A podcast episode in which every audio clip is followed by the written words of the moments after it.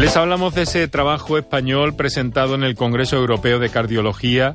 Se está desarrollando virtualmente y que viene a poner de manifiesto que los centros de alto volumen presentan menor mortalidad intrahospitalaria por insuficiencia cardíaca, el 10%, que los de bajo volumen, un 11,3%. En cifras absolutas, esto pues pueden imaginar lo que significa, aunque vamos a conocerlo un poco mejor.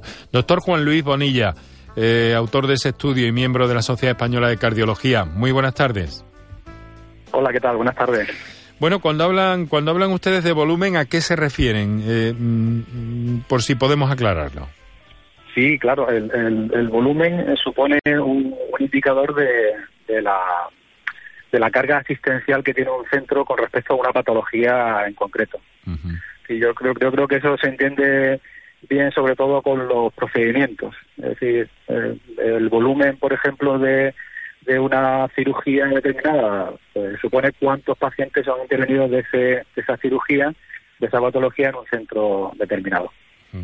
Claro, hablamos de unos márgenes que en porcentajes entre el 10,2 y el 11,3, pero eso en cifras absolutas pues supone vidas. Supone vida, claro, y sobre todo, fíjese que nosotros, para que nadie lo olvide, hacemos una medicina científica. Y la medicina científica pues se basa precisamente en esto, en la ciencia. La ciencia son a veces números y tenemos que hacerle caso. Es decir, y si la ciencia nos dice que ese dato es relevante y es significativo, pues tenemos que asumirlo como tal y poner de manifiesto que en efecto aquellos hospitales cuyo volumen es alto tienen menos mortalidad intrahospitalaria que aquellos cuyo volumen es más bajo. O sea que se puede concluir, aunque disculpe que lo exprese así para que todos nuestros oyentes lo entiendan, que cuanto más engrasada está o más práctica hay en una determinada materia, en este caso hablamos de una insuficiencia cardíaca, siempre va a ser más positivo.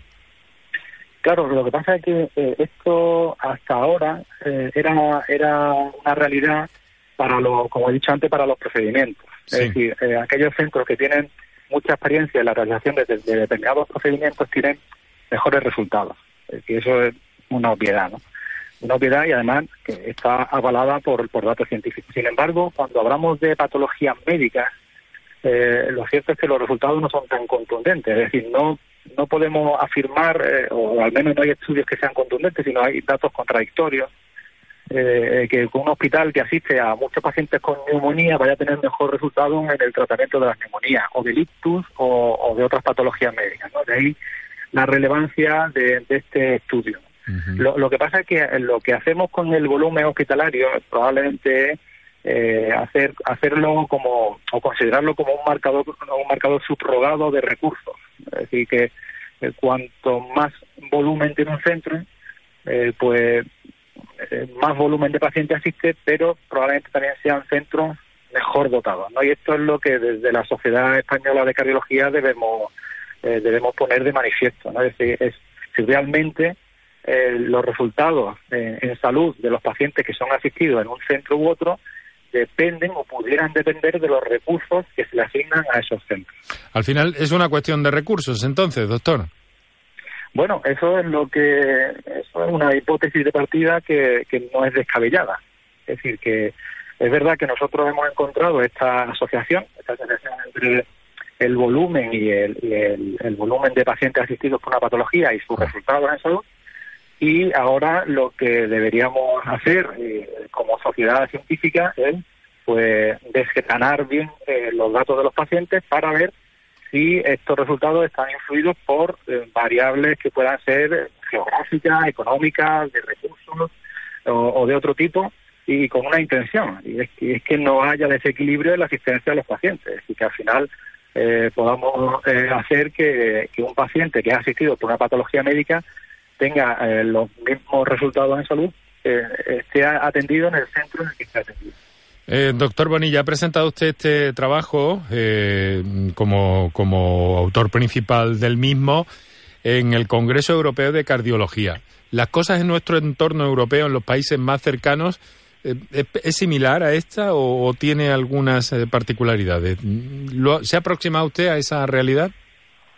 Bueno, en cuanto al tipo de trabajo específico de volumen y resultados, lo cierto es que hay pocos datos. Es decir, yo creo que una de las aportaciones más relevantes de este estudio, ¿no? Que es un estudio, digámoslo así, novedoso, porque en el ámbito de los procedimientos sí que se había indagado, pero en el ámbito de las patologías médicas no. Entonces, vamos a tener dificultades para compararnos con otros países con respecto a esto.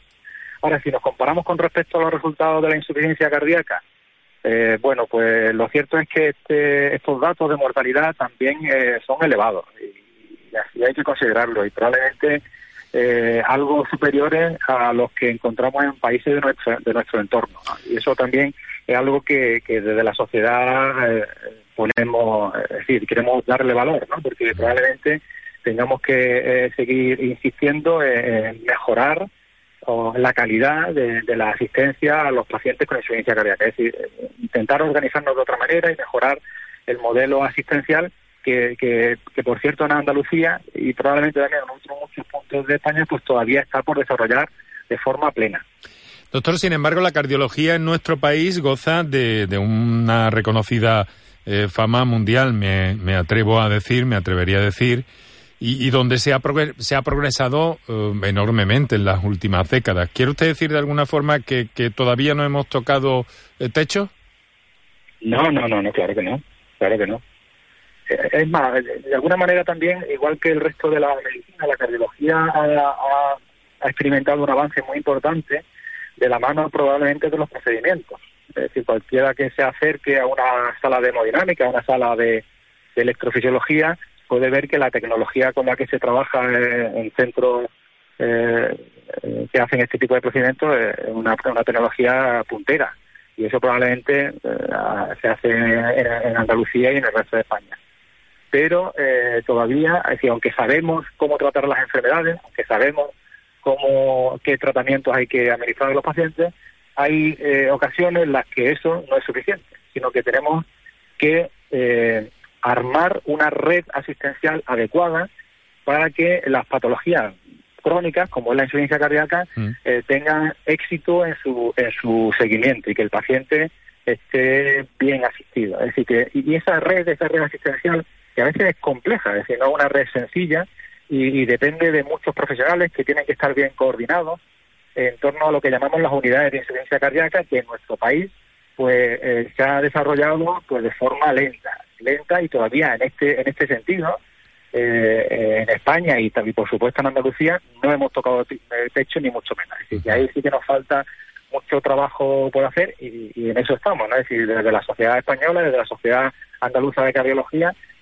seguimos avanzando y seguimos intentando armar esta red asistencial a nuestros pacientes y por supuesto también de las instituciones, ¿no? Desde el Servicio Andaluz de Salud, pues también tiene que haber el interés suficiente como para que esta red asistencial se ponga en marcha y culmine con éxito.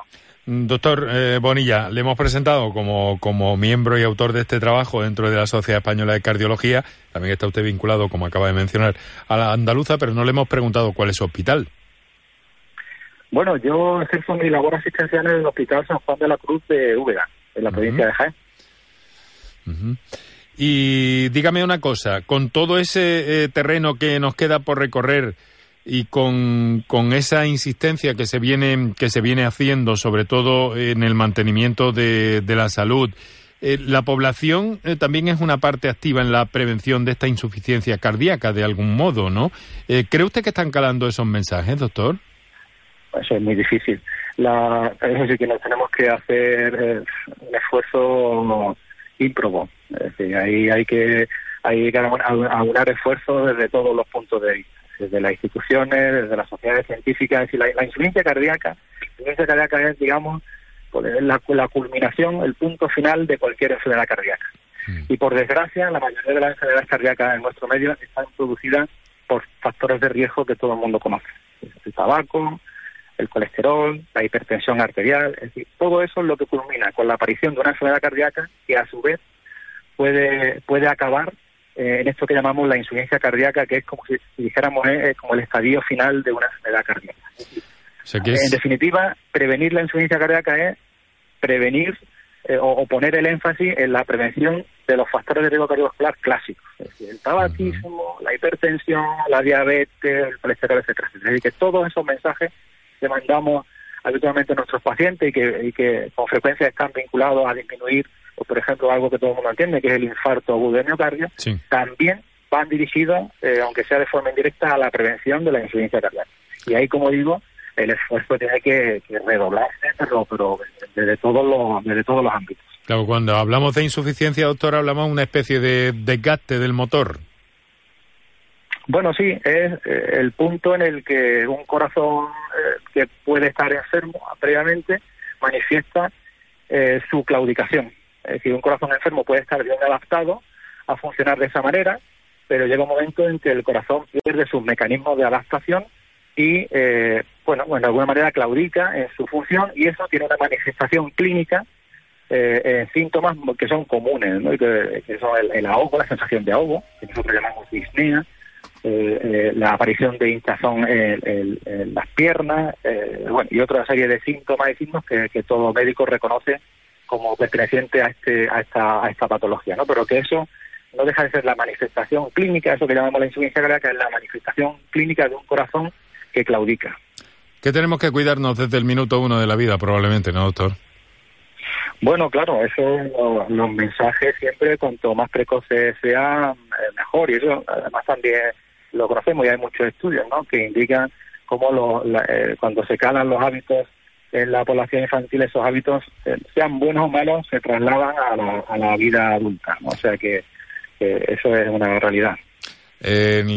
Hace unos días, en una tertulia en este programa, doctor Bonilla, hablábamos de que probablemente la vuelta al cole de este año debería empezar por la educación para la salud, de algún modo, ¿no? Es el momento, sería el momento ideal, aprovechando la pandemia, de algún modo, ¿no? Claro. ¿Piensa usted que, en fin, que estas materias de las que estamos hablando, la prevención, la salud, el cuidado hacia nosotros mismos, debe empezar en el cole? Debe empezar en el cole y debe hacerse de una manera transversal. Es decir, que no, eso no puede ser la tarea de uno u otro profesor o de uno u otro maestro. Tiene que ser contenido que esté incluido en todas las materias. Así se trabaja con otras áreas, ¿no? O sea, la discriminación racial, contra otros asuntos. Y yo creo que en el ámbito de la salud debemos trabajar de forma transversal en todas las áreas, ¿no? Y que no sea una parcela en concreto de un maestro o un profesor. Y en este caso de la pandemia, pues sí, claro que sí. Yo creo que deben aprovecharse esto es algo que yo no entiendo, pero yo creo que sí, que los primeros días, semanas del colegio deben aprovecharse para educar a los niños, aquellos que no lo estén o que no estén debidamente informados en su familia. Pues debe aprovecharse para inculcarle unos hábitos higiénicos muy estrictos, y además yo creo que también debería aprovecharse para instruir a los niños lo que pudiera ser la educación de aquí a unos meses, que es la educación telemática. Así que eso yo creo que también debería hacerse un esfuerzo. Bueno, mucho contenido está metiendo usted ya, doctor. Probablemente. Bueno, yo creo que sí, que en los primeros días, semanas debería dedicarse a eso, a instruir a los niños lo que pudiera ser la educación futura y por supuesto, insistir mucho en las medidas de higiene. Muy bien. Doctor Juan Luis Bonilla, autor de ese estudio, miembro de la Sociedad Española Andaluza, también, claro, de Cardiología, y que presta su servicio asistencial en el Hospital de Úbeda, desde donde nos habla probablemente, ¿no?, porque la presentación la habrá hecho virtualmente. Pues sí, eso es lo que nos ha tocado vivir este año, este y otros congresos que vendrán, pues serán completamente virtuales. Pero bueno, vamos adaptándonos. Pues si puede, disfrute de un paseo por la ciudad que le acoge últimamente, que no sé si es la suya de nacimiento. No, pero me encuentro muy bien acogido. Muy bien, perfecto. Pues muchas gracias, doctor, encantado de saludarle. Muy buenas tardes. Muchas gracias, un placer. Ha sido muy amable. Bien.